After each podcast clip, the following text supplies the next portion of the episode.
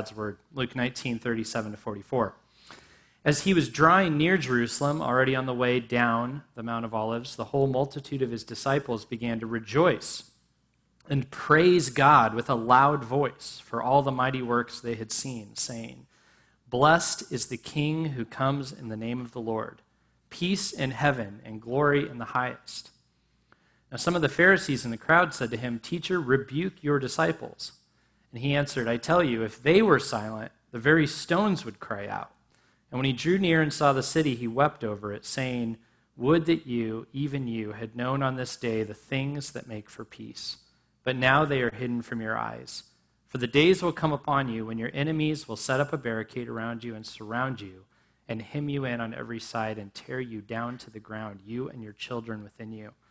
And they will not leave one stone upon another in, in you because you did not know the time of your visitation. It's heavy words at the end of that, though it was uh, it began with words of praise. So let's uh, enter into a time of worship that Mike leads us through as we prepare to hear God's word.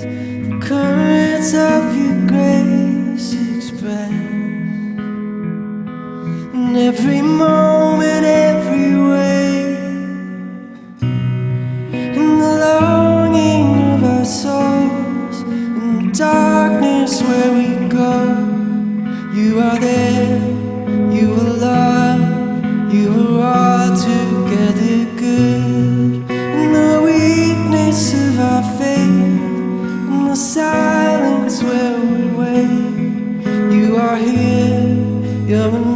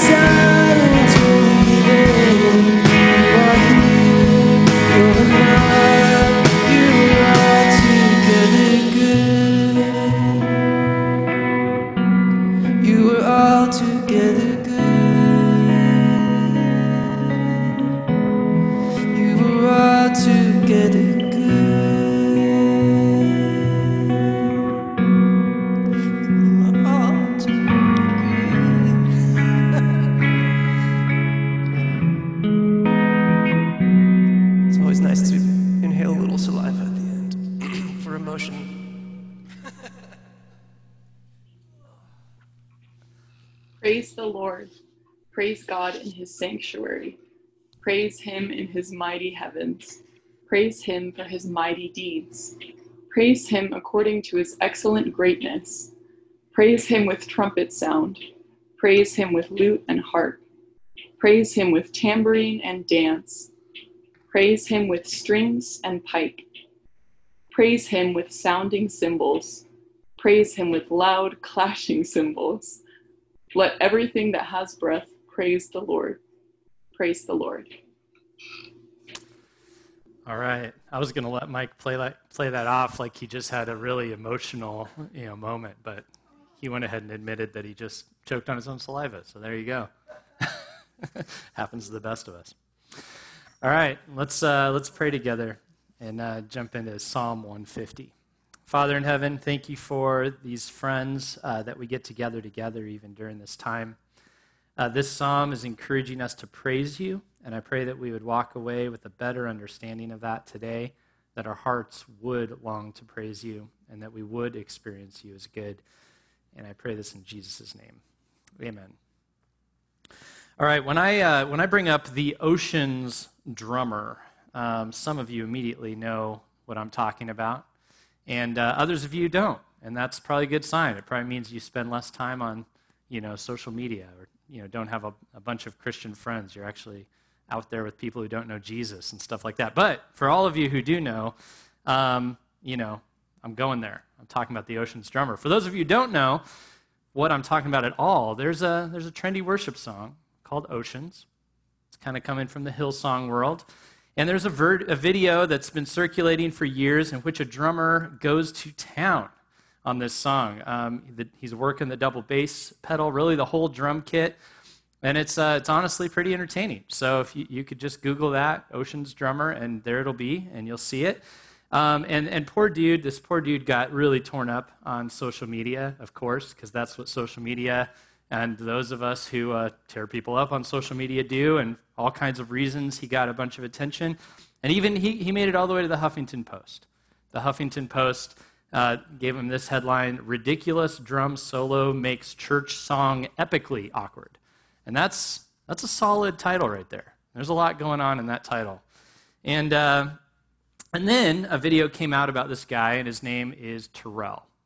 And you learn that he's kind of a, kind of a sweet dude um, who always felt unwanted until he came to this church and they let him play the drums. And you get this sense that he was just enjoying himself and loves to play the drums and loves playing for God, and especially in this church that loves him very much. And, and he says something at the end about Homie the Clown, and I'm not sure not sure what that was about. But otherwise, it's all, uh, it's, you, you kind of get endeared to the guy. Now, I want to talk about this because, now what I'm not saying, I want to clarify, what I'm not saying here is I'm not saying, because Mike is literally trembling in the back. I mean, maybe he, this coughing attack he had up front was, was because he knew this was coming. He, he's not ready for this, guys. We're not trying to say everybody join the band, no matter how you play any instruments. That's not where this is headed. But when I read uh, Psalm 150, I honestly feel like it's inviting us to a joyful expression and more than what we often do or call worship in general. Worship, um, that word that we tend to associate with singing Christian songs, really means to express the worth of God. Has a lot more to do with probably kneeling or uh, ascribing utter devotion really isn't primarily a musical idea. And in Psalm 150, we don't see that word at all. We see the word praise. Praise the Lord.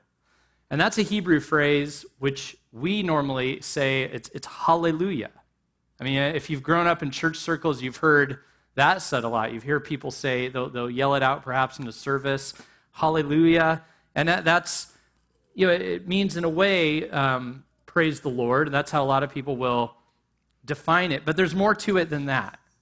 There's a lot more to it than that. It's an encouragement aimed at a group, it's an imperative in the plural, and it's the idea of, of encouraging a whole group to a joyful expression or even to brag and express extreme devotion to God. And so, hallelujah is this idea of this expression, and Jah at the end, hallelujah, is kind of a shortening of the name of the one true God.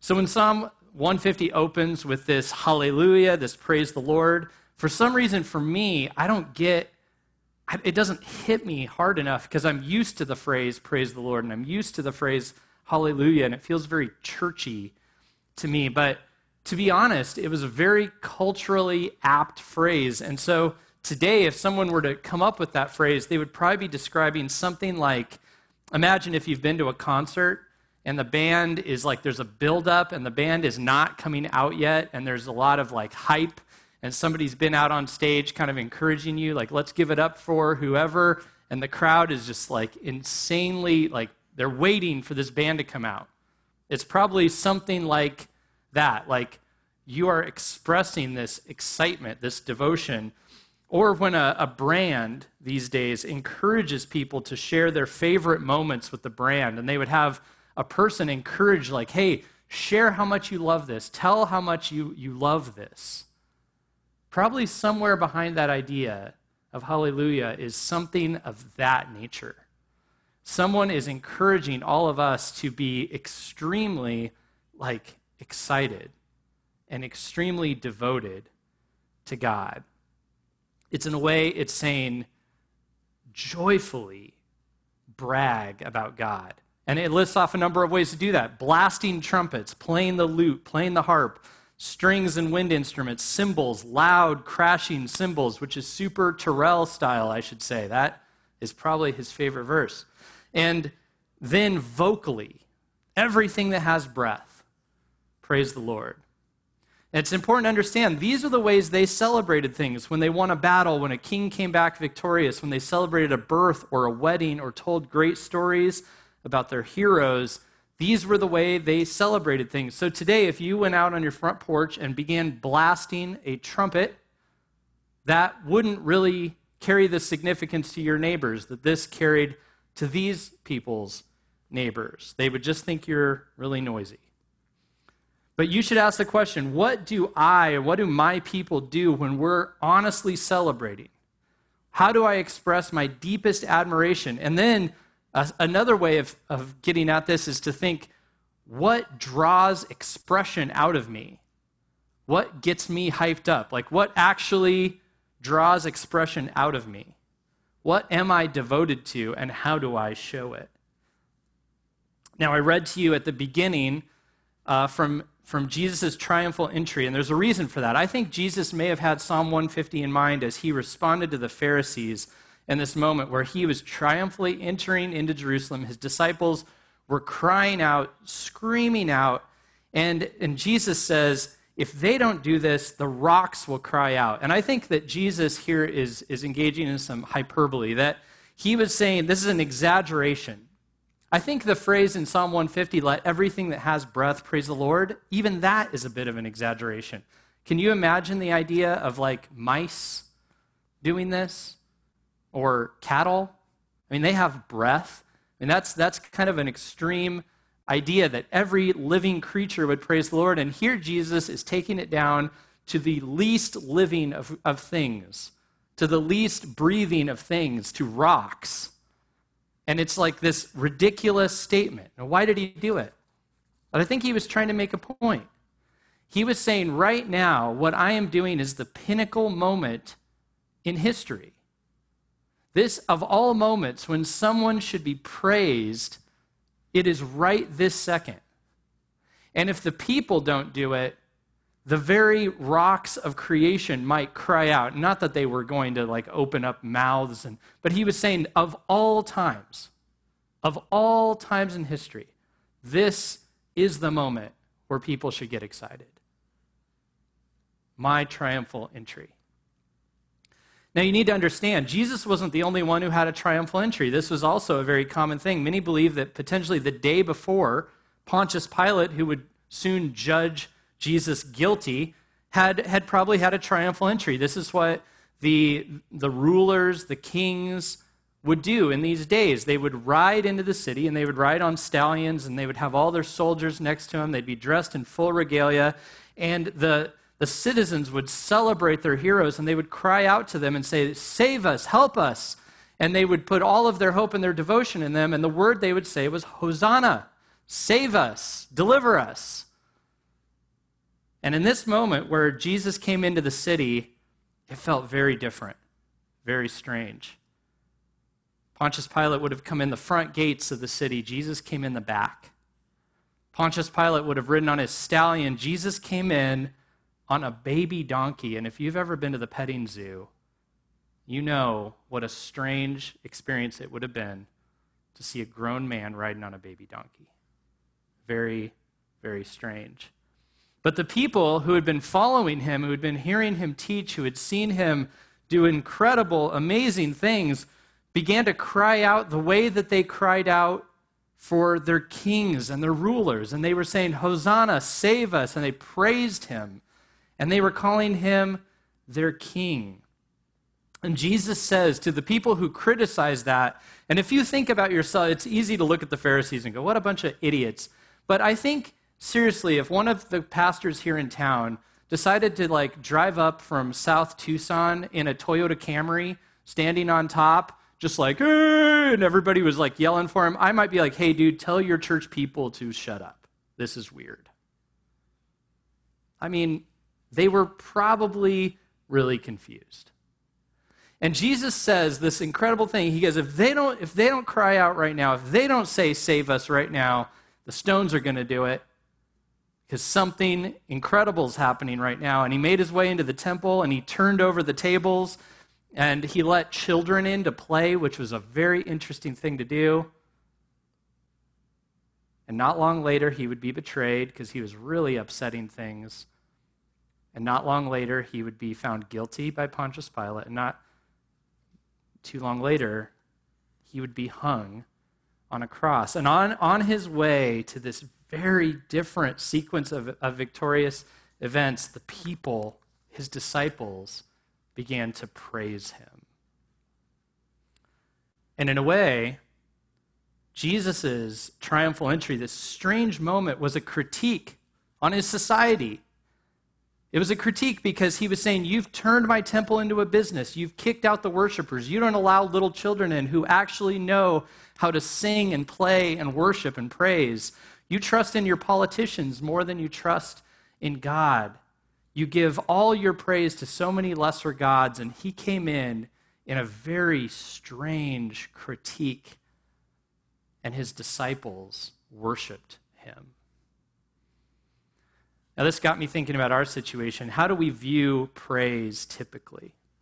I think we have a very reduced view. Here's, here's how I, and I don't mean to say this about every person in our church, I mean to say this about Christian culture of our day.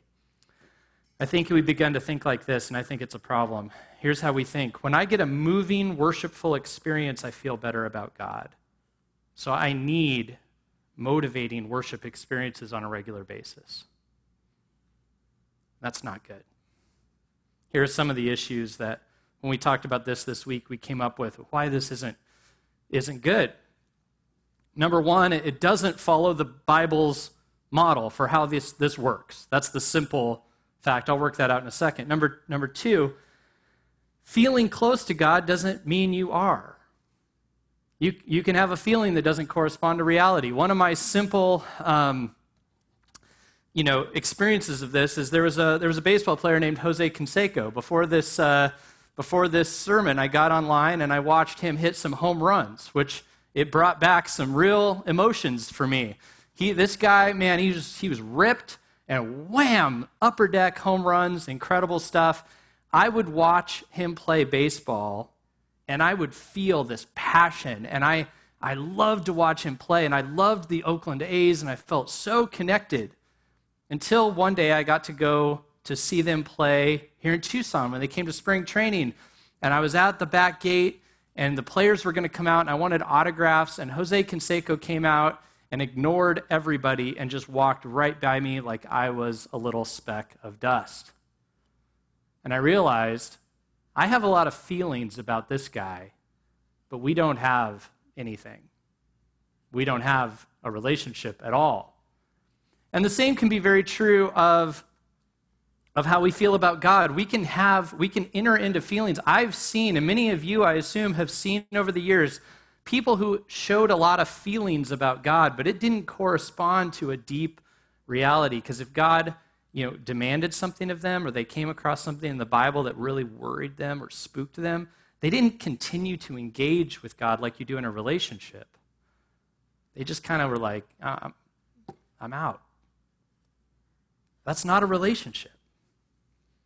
The, the third reason this isn't good is it's too similar to what I would say is, uh, and I forget who brought this up, one of our amazing leaders, who I forgot, but it's, it's too much like a dating app. And it's like this I will worship God I feel compatible with first. And I think we have kind of an idol of compatibility. In, in dating, here's how it works there's this idea that in, in reality, dating works this way love builds, and compatibility comes with love as it's built over time. Compatibility isn't probably the top tier question to ask. Many compatible people have discovered they don't love each other later, and their similar interests don't really help. And many non compatible people have worked and developed a love that creates compatibility. We're very prone to putting the cart before the horse, and this is especially true if, if you really look at the way that we pursue God. We're very much products of an individualistic society it's the same. We, if we feel compatible with God, if we feel passion for God, then we will say, Now I will love and worship Him. Now I will follow this God. But if we're not feeling it, we decide we're going to be authentic. And being authentic is to do whatever we want to do and not act like we're worshiping God in any way. And that's the exact opposite of the order of things given to us in the scriptures, especially Psalm 150. Here's how I would describe the Bible's approach. I'll, I'll work it out from Psalm 150. The Bible's approach is this when I acknowledge God's greatness and worthiness as a life pattern, then it changes me. Who He is, a relationship with this God, changes me. And then I begin to express worth and goodness and greatness to him in increasing passion and with my community, those who are being shaped by him as well. This is much more in line with what Moses or the prophets experienced in the Old Testament, or the Apostle Paul on the Damascus Road, or almost anybody who encountered Jesus. Just think about it. How many of them encountered Jesus or the presence of God and we're like, I'm really comfortable with this. I like this. This makes me feel great. No, they did not. They were typically terrified. They typically fell to their face. They typically were, were stunned.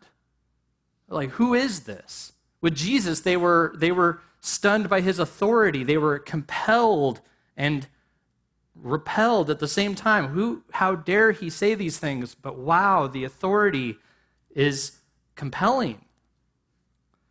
It's a sense that you're in the presence of God, one who you're incompatible with in a sense, but then who you deeply need. You sense this draw, but you sense this struggle.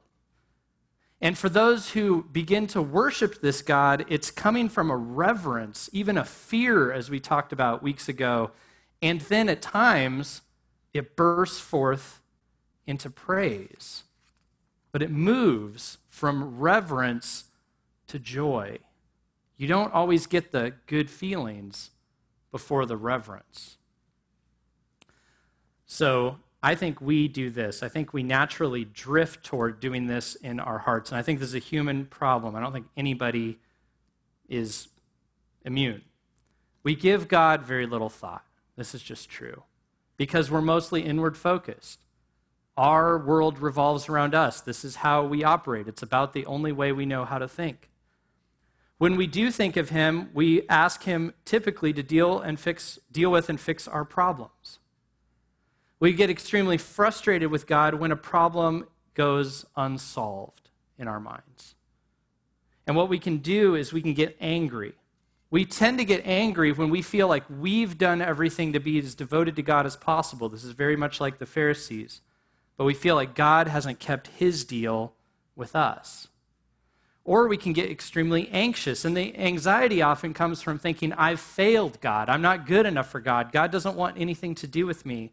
And so we start to feel afraid. Or maybe we start to think, perhaps God isn't as capable of taking care of what he said he'd take care of, of taking care of my heart or my circumstances. And we begin to be anxious that we've put our hope in someone who is not capable at all. I wanted to think about and go after this idea of praise under the light of our experiences this year in 2020. How much of our feelings about COVID 19, masks, race, fires on the mountain, the upcoming election are shaped by having meditated disproportionately on the greatness, the power, the plan, and the purposes of God? And I don't ask this to criticize. This is a question I'm having to ask myself. Are we reacting to 2020's complexity by coming to God with frustration, asking for solutions only? Frustrated by the state of the world, afraid He isn't actually sovereign over it all, as many of us would say that we believe? Or are we coming to God primarily and often to praise Him for His greatness, His goodness, his worthiness that stands true no matter what is happening around us. And then, out of that relationship in, where, in which we've praised him and looked upon his goodness and who he is, then turning to face life, life's troubles in light of his power and his goodness and his might. I just want to walk through Psalm 150 really, really quick and just show you the order and how it works and how it could address what we're dealing with here. Look at, look at the order. So, the psalm calls us to consider who he is and how far removed he is from us in his holiness. Then consider what he's done and consider how great he is. And then, in light of that, to praise him. It says, Praise the Lord. And like I said, this is, this is a call to a group, to God's people, to express your joy because of God. Praise him in his sanctuary. This word for sanctuary means in his otherness or his holiness, not just at church. It's a way bigger concept than that. Praise him in his set apartness in his holiness. Praise him in his mighty heavens, acknowledging that he is exalted and beyond us. He's greater than us, more powerful than us. Praise him for his mighty deeds, for his creation, for his directing of all things, for his redeeming of things. Praise him according to his excellent greatness. I think this is the cumulative understanding of all the things that have been said before his holiness, his mighty deeds. Praise him for these. And then, in light of that, express it, enjoy it. Praise him with the sound of trumpets and videos and storytelling. Praise him with lute and harp and guitars and computers and drum machines. Praise Him with tambourine at dance at every single one of your parties. Praise Him with strings and pipe and orchestra and parade. Praise Him with sounding cymbals and shouts of excitement. Praise Him with loud, clashing cymbals like Terrell. Let everything that has breath praise the Lord. Mission Church, be proud of your God and express that. But to do that, we have to do it in light of the one who we would be crazy not to praise for what he has done. Because the culmination of what Psalm 150 points to is the one who came in to Israel triumphant. And you think of his triumphal entry, and then you think of his cross, and then you think of his empty tomb. He triumphed far more than Pontius Pilate. He triumphed far more than any of our political heroes. He triumphed far more than any of our cultural icons. What we see in Jesus' triumphal entry was these people with mixed motives doing what we all should do every day before our God, crying out to Him and saying, Save us. And the worship of that day, that moment, was utterly aimed at Jesus in all of his complexity. He was incompatible with their political hopes, incompatible with the way they did church, but he was someone that they needed. He had authority. He spoke to us with God's Spirit. He inspired their worship because he was greater than them. This is the man who calmed the raging sea. Even spiritually dark powers cowered before this man. He didn't fit in with any of them because he was God. Not only was he God, but he'd come down and become flesh and blood, meek and lowly, riding on a donkey. In Jesus, the mighty one, the holy one, became extremely accessible to us. He set his love upon you. And in Jesus, God suffered in order to redeem. And when you see Jesus for who he is, you can't just be reverent or penitent. A heart that really sees and experiences this will be filled with joy. And you will express it. Not constantly, you don't have to be fake, but honestly and consistently. Do we see Jesus? for who he is. Let's ask that as we come before him and worship him in song.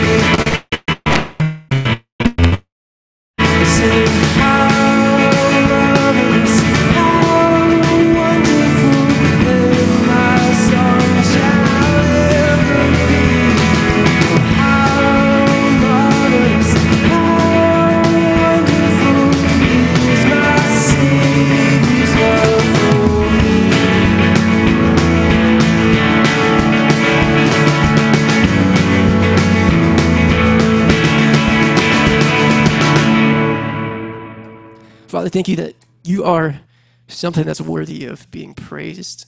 Um, I pray that we just remember that, that you are our center, that you are what we can depend on, you're what we can hope in. And you are where we can place our trust. You're the only thing that we can praise that can handle it. And God, just help us to remember that this week so that we can bring that out into uh, the ways we're interacting with the people around us, uh, with the people in our world, and the way we're loving them. Uh, thank you that we get to be secure in you and that we get to praise you for your glory. Amen.